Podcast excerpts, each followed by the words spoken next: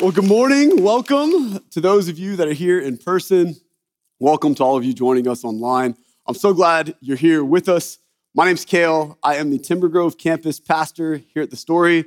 And as you just saw, the soon-to-be completed Timber Grove campus. So we are in an exciting season for our new campus here at The Story. And our media director, Julie Mila Catois, she produces all of these videos. And she also coaches me before every sermon, before every podcast, before any speaking engagement. She coaches me and she says, not to get too excited. My hands go everywhere, right? She's like, don't get too excited at the beginning of your sermon. And then she produces a video like this. And what do you expect? So I'm blaming my excitement this morning on her. But we're in an exciting time for our Timber Grove campus. As you heard Pastor Eric say, we are days away from completion of our construction project. And so we're outfitting it, and we are prayerfully going to open the doors of our Timber Grove campus in 2020. And we are excited. I just want to thank you for your support. I'm thankful for God's faithfulness too. But we've been talking a lot as a church about this new campus. And what I want to do is I want to share our heart behind it. And that's pretty simple. And what we're doing is we're following Jesus. And Jesus, his presumable last words that he said was to go and make disciples of all nations. And that's our goal. That's our aim. That's what our mission here at The Story, that's what it was birthed out of. This commission to go and make disciples. Our mission to inspire non-religious people to follow Jesus. That's our aim. That's our goal. And that's what we're all in for. And so the Timber Grove campus, it's not dividing our congregation. It's not about dividing our congregation. It's about multiplying. It's about sending out. And we are one church united with one mission under different roofs. And if this pandemic has proven anything to us, it's that we can be united under different roofs. We have people here in our building worshiping together. We have those of you online that are in little congregations in your houses throughout our city, throughout the nation. And it has been awesome to see how we have been one church united together. And just as you can be united together under different roofs, you can be divided under the same roof. And let me prove it to you.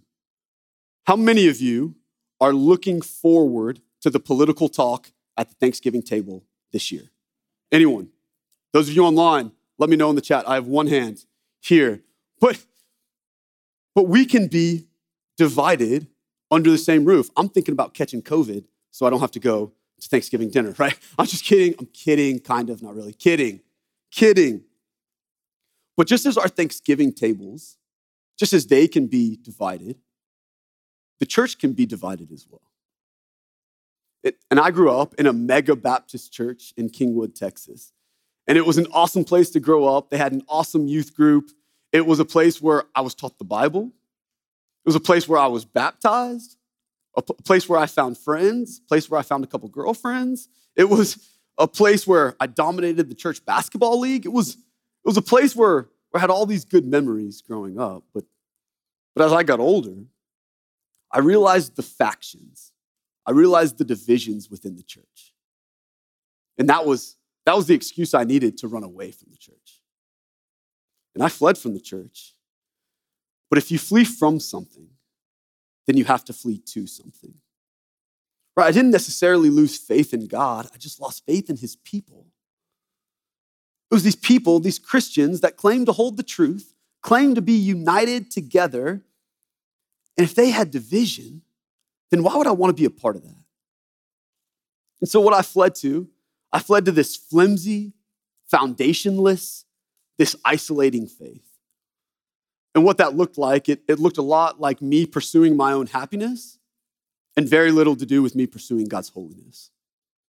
And I thought I could follow Jesus by myself. And the real issue, it wasn't that the church was divided. It was that my heart was divided. I just wanted Jesus to be a part of my life. I didn't want him to be king of my life. And we're in the final week of this series. In the series, we're calling Elect Jesus. And what we're talking about is what we're saying is that you can't choose Jesus to be your president in 2 weeks, but you can choose him to be your king today. The series is not about the electability of Jesus. We're not talking about Jesus getting elected because Jesus, he didn't get elected, he got crucified. So we're talking about these foundational truths of Jesus, these statements that Jesus made that really built up his ministry, that really built up his mission. So we've talked about Jesus' statement of repent. We said that do not fear. We said the statement of all things are possible with God. And then today we're going to talk about the statement Jesus makes when he said a house divided cannot stand. He said, a house divided against itself cannot stand. And you've probably heard the saying before, right? And I want to put this verse in context a little bit. This is at the very beginning of Jesus' ministry. So he starts performing all these miracles. He's turning water into wine. He's saying some pretty authoritative things. And his family, they catch wind of this. They catch wind of all the chaos that is going around Jesus and his ministry. They find out that he's not even eating. He's got so many people. He's not taking care of himself. And what they say is that Jesus has lost his mind. We need to go get him. So what they do is they pack up all their things from Nazareth and they head to Capernaum. It's about a 20-mile trek. And what the Bible says is that they go to take charge of Jesus. And that verb to take charge, it literally translates is that they go to arrest him. So his family, they're going to make a citizen's arrest of Jesus. So they're going to make the citizen's arrest of Jesus, and they're going to go and they're going to take him back to Nazareth because he has lost his mind. Big bro Jesus is crazy. And as they are coming from Nazareth, not only was his family coming to Jesus, but the religious leaders were coming as well. And they were coming from Jerusalem, and they caught wind of all of Jesus's miracles, of his exorcising demons, of what he's saying, and they go to stop Jesus. They go to stamp out his ministry. So they pack up all their things from Jerusalem. They make the 80-mile trek up to Capernaum, and they're going to go tell Jesus, and they're going to go tell everyone else that he is possessed. He's possessed by Satan. He's the prince of demons, and they're going to go stop his ministry. So we see his family coming in from Nazareth. We see the religious leaders coming in from Jerusalem, and that's where we find ourselves in the text this morning. And it's Mark chapter 3. Verses 23 through 26. And so Jesus called them over to him and began to speak to them in parables. And I love this picture, right? Jesus, after his family, after the religious leaders, they're out of breath, they're worn out, they're exhausted, they come over. And Jesus says, no, come a little closer. Sit down, let me tell you a story. Right? And you can tell the religious leaders like, no, let me tell you a story, Jesus. Right? His family's like, oh, here's crazy Jesus telling another story, right? So, but that's how Jesus teaches us. He teaches us through stories. And here's what he says. He said, how can Satan drive out Satan? If a kingdom is divided against itself, that kingdom cannot stand. If a house is divided against itself, that house cannot stand. And if Satan opposes himself and is divided, he cannot stand. His end has come. So what Jesus is saying here, he's saying that the accusations from his family, the accusations from the religious leaders, they're nonsensical. They don't make sense. He's saying that if I were possessed, if I were crazy, then I would be at war with myself and I would self-destruct. And so what Jesus is warning his audience, what he's warning us, is about the perils of division from within. It's the perils of division from within that will ultimately destroy us. And he lets us know, he mentions three different scenarios in this. So he talks about a divided kingdom, a divided house, and a divided person. And so he's talking to his very Jewish family and the Jewish religious leaders who know very well what a divided kingdom looks like. The once united, the once powerful kingdom of Israel was divided from within and split into two different kingdoms, split into the northern kingdom of Israel and the southern kingdom of Judah. And what happened? They got weaker and weaker and weaker and weaker until ultimately they were captured and destroyed. So Jesus' audience, they automatically picture this divided kingdom.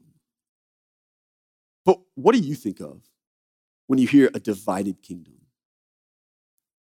Do you think of the Civil War? A divided kingdom? Do you think of Abraham Lincoln's famous speech that he used, "A house divided cannot stand"? What do you think of? Do you think of 2020? Do you think of the divided kingdom that we are in right now? The most divided that it's ever been in my lifetime. That every household is fending for themselves, that everyone's serving a different king. And in a divided kingdom, it's made up of divided households. And Jesus is very clear. He's talking to his very divided household, and he's saying that we cannot stand. And I've lived in a divided house before. In my junior year in high school, my house started to change. Things in my house started to get pretty tense. My sister was away at college. I was 17. And there was this growing divide between my parents. There was this growing divide. The things that we used to do together, we would do separately. My mom would drive separately to any sporting events than my dad. We stopped having family dinners together, and there was this growing divide, and it intensified over time. Until one day, my sister comes back home from college. My parents sit us down, and they say that we're getting a divorce. And it wasn't that big of a surprise to me. I was in the house. I saw what was going on. I saw the divide that was there. But the thing that I kept thinking about, it was that my family, we weathered a lot of storms together. We weathered a lot of problems that came from the outside in. And whenever these problems, whenever these storms came, we banded together as a family unit, and it strengthened us. It made us stronger. But when that division comes from within, it proved that we couldn't stand. And I'm thankful. I have an awesome relationship with my mom. I have an awesome relationship with my dad. But at that time, we were a divided house made up of divided people. And the only thing scarier than divided people is a divided heart. There is nothing more dangerous to your relationship with God than a divided heart. A divided heart will destroy your walk with Christ. It'll destroy it. Jesus says you can't serve two masters. You can't serve God and money. You can't serve God and your job. In Psalm 86, it says this.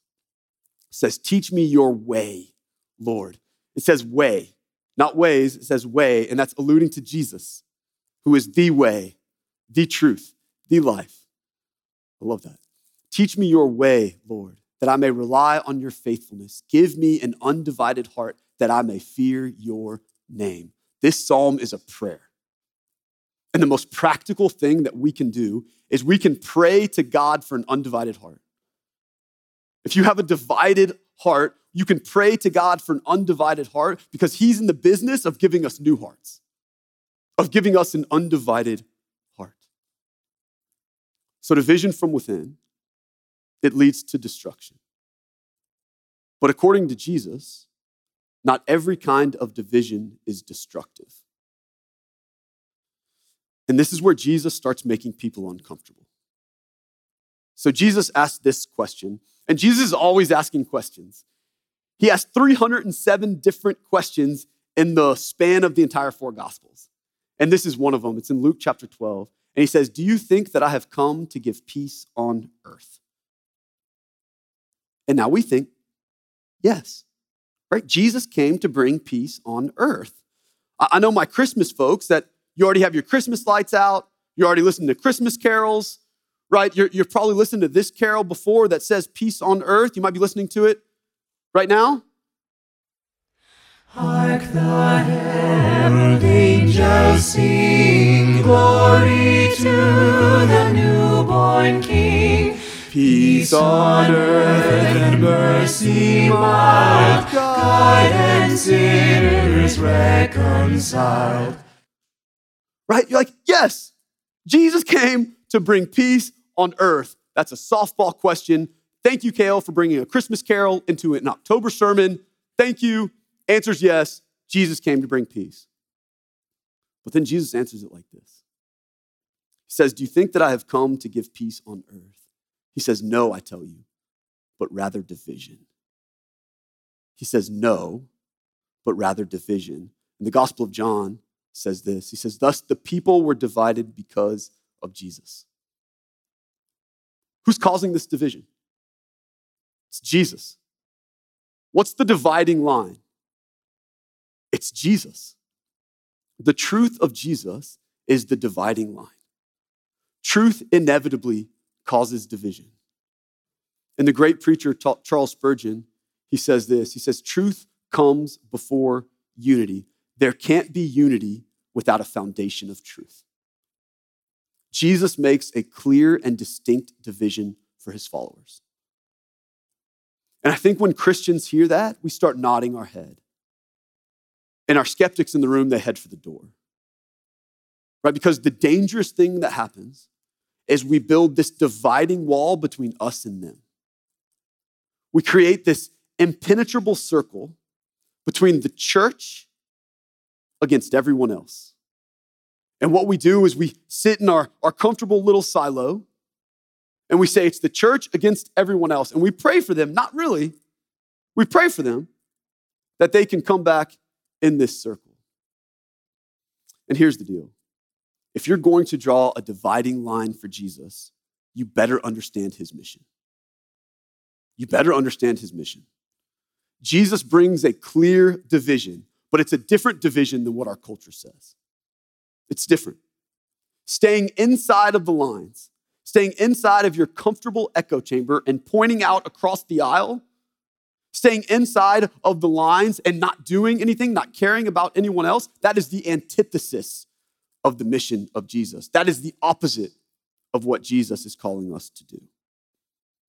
The truth of Jesus, the dividing line of Jesus, it's not a solid line, it's a dotted line with inroads coming in and out. And I think this illustration helps. And it's this illustration that the church is not a solid line, but a dotted line where people are going in and out and they're gathering and then scattering and gathering together again to be edified, to be strengthened, to encourage each other, to help each other, to equip each other, and then going out and then coming back in and going out to make disciples of all nations. In the world, division breeds hate. It breeds isolation. It breeds anger. But in the way of Jesus, when the truth of Jesus brings about division, he calls us to love our neighbor more than ourselves. He says, in humility, value others more than you value yourself. And that's especially true for people who don't vote like you. That's especially true for people who don't look like you. It's a different kind of division. It's a distinction without the distance. We're not divided from the world, we're in it. And we go out not to be conformed by the world, but to bring someone back with us. Can you imagine if the church looked like that? Can you imagine? So now we've brought people in with us. Where do we go from here? What do we do? And that's where Christian unity is so important. Christian unity, it's only founded in Christ. But here's what Christian unity is not. Christian unity is not founded in politics. It's not. Christian unity is founded in the truth. And let's be honest, in 2020, we have no idea who's telling the truth, right? We have no idea who's telling the truth. And how can we be united without knowing the truth? We need to remember that we're citizens of the kingdom of heaven first, that our primary allegiance is to the kingdom of God, that our ultimate hope is in King Jesus, even when the world around us is going crazy. Jesus is not a Republican. Jesus is not a Democrat. He's better. He's better. In Christian unity, it's also not founded in uniformity. And I love this quote by theologian Thomas Oden. He says, the idolatrous overvaluation of unity results in uniformity. It's a tyrannizing excess of superficially imposed unity. It produces dilution. Unity for uniformity's sake. it's superficial, and it's diluted. God can make us all more like Jesus without becoming more like each other. You are all uniquely gifted and wired for the kingdom of God to serve others, to faithfully steward the gift that God has given you. And look, when you don't step into that gifting, the church can't reach its full potential. We can't fully be the church without you stepping into the gift that God has given you.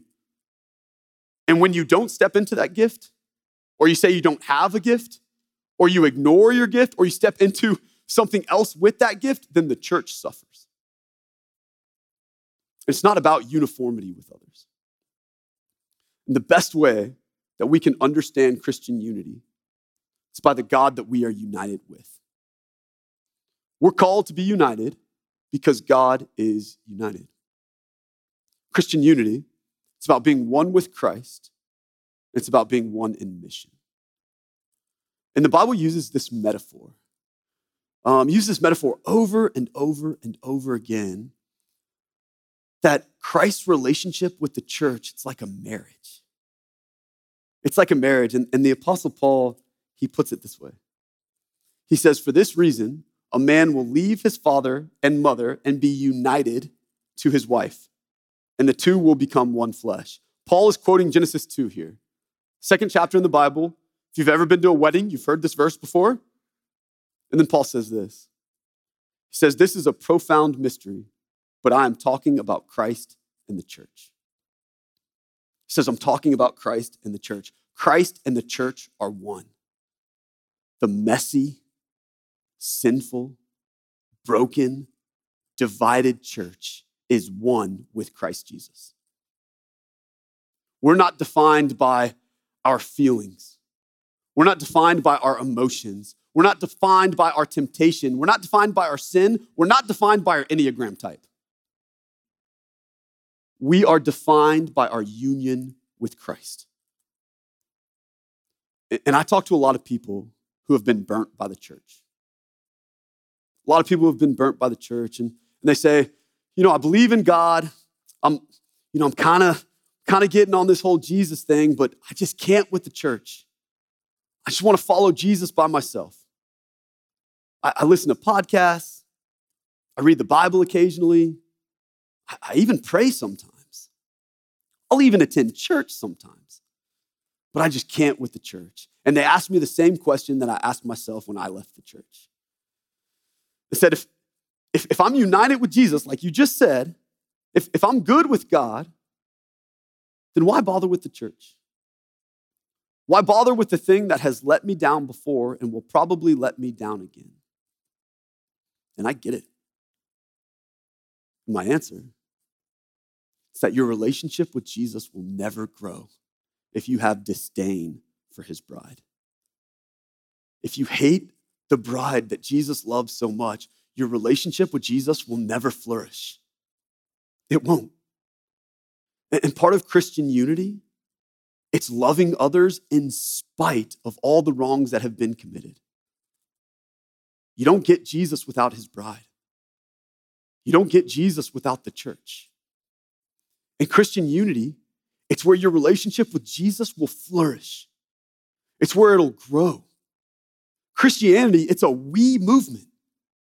When we come and we study the Bible together, when we worship together, when we edify and we strengthen each other, equip each other, that's where our relationship with God will grow. That's where our relationship with others will grow too. In isolating faith, that's where our relationship with Jesus will die. It'll die. I've seen it before. And finally, Christian unity, it's about being one in mission. It's about being one in mission. And right before Jesus was arrested, right before he went to the cross, Jesus, he prays this beautiful prayer. Here's what he says. He says, I pray also for those who will believe in me through their message. He's praying for you and he's praying for me. That all of them may be one, Father, just as you are in me and I am in you. May they also be in us so that the world may believe that you have sent me. I have given them the glory that you gave me, that they may be one as we are one, I in them and you in me, so that they may be brought to complete unity. He says, then the world will know that you sent me and have loved them even as you have loved me. That might be my favorite passage in the Bible. And the mission, it's the same today. That the world will know the love of Jesus, that we can be a light, that we can be a city on the hill, that we can be a testimony to the world, that we can go and make disciples of all nations, that we can inspire people to follow Jesus. I haven't been a pastor for very long. But I have seen, I have heard stories about our community being a testimony to the world. In our very first Timber Grove service, it was almost a year ago. It was November 17th, 2019. And we were excited. Pastor Eric was gonna preach live that Sunday, and he got really sick.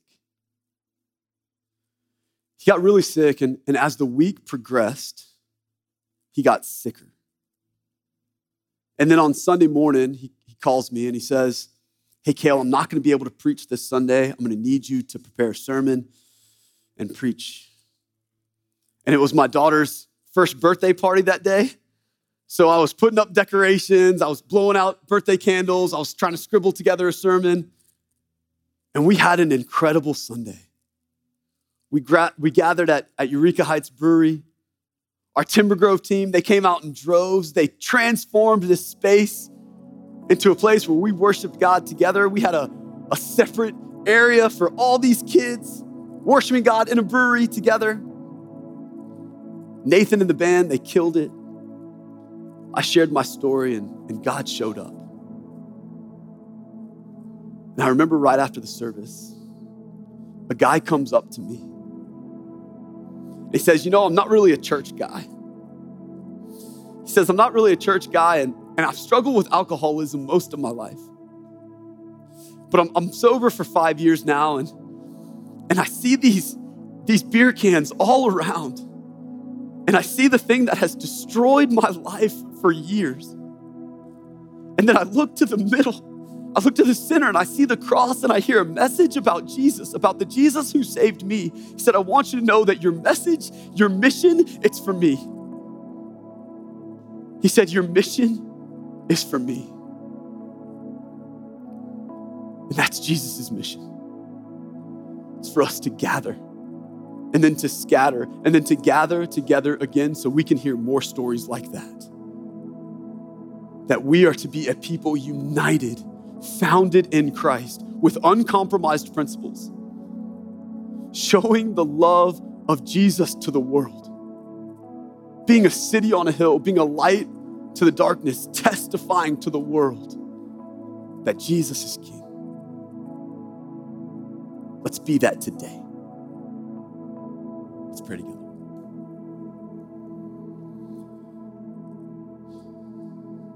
Father, we're thankful for this gift of unity that you give us. God, that you draw near, that you call us to be united together as you are united. God, let us testify about your love. God, let us testify about the way of who Jesus is, of how you have made a way for us. And God, if we have a divided heart this morning, give us an undivided heart. Give us a new heart. Make us a new creation founded in you, founded in your truth, in your grace. God, we're thankful of who you have called us to be. God, let us step into that call.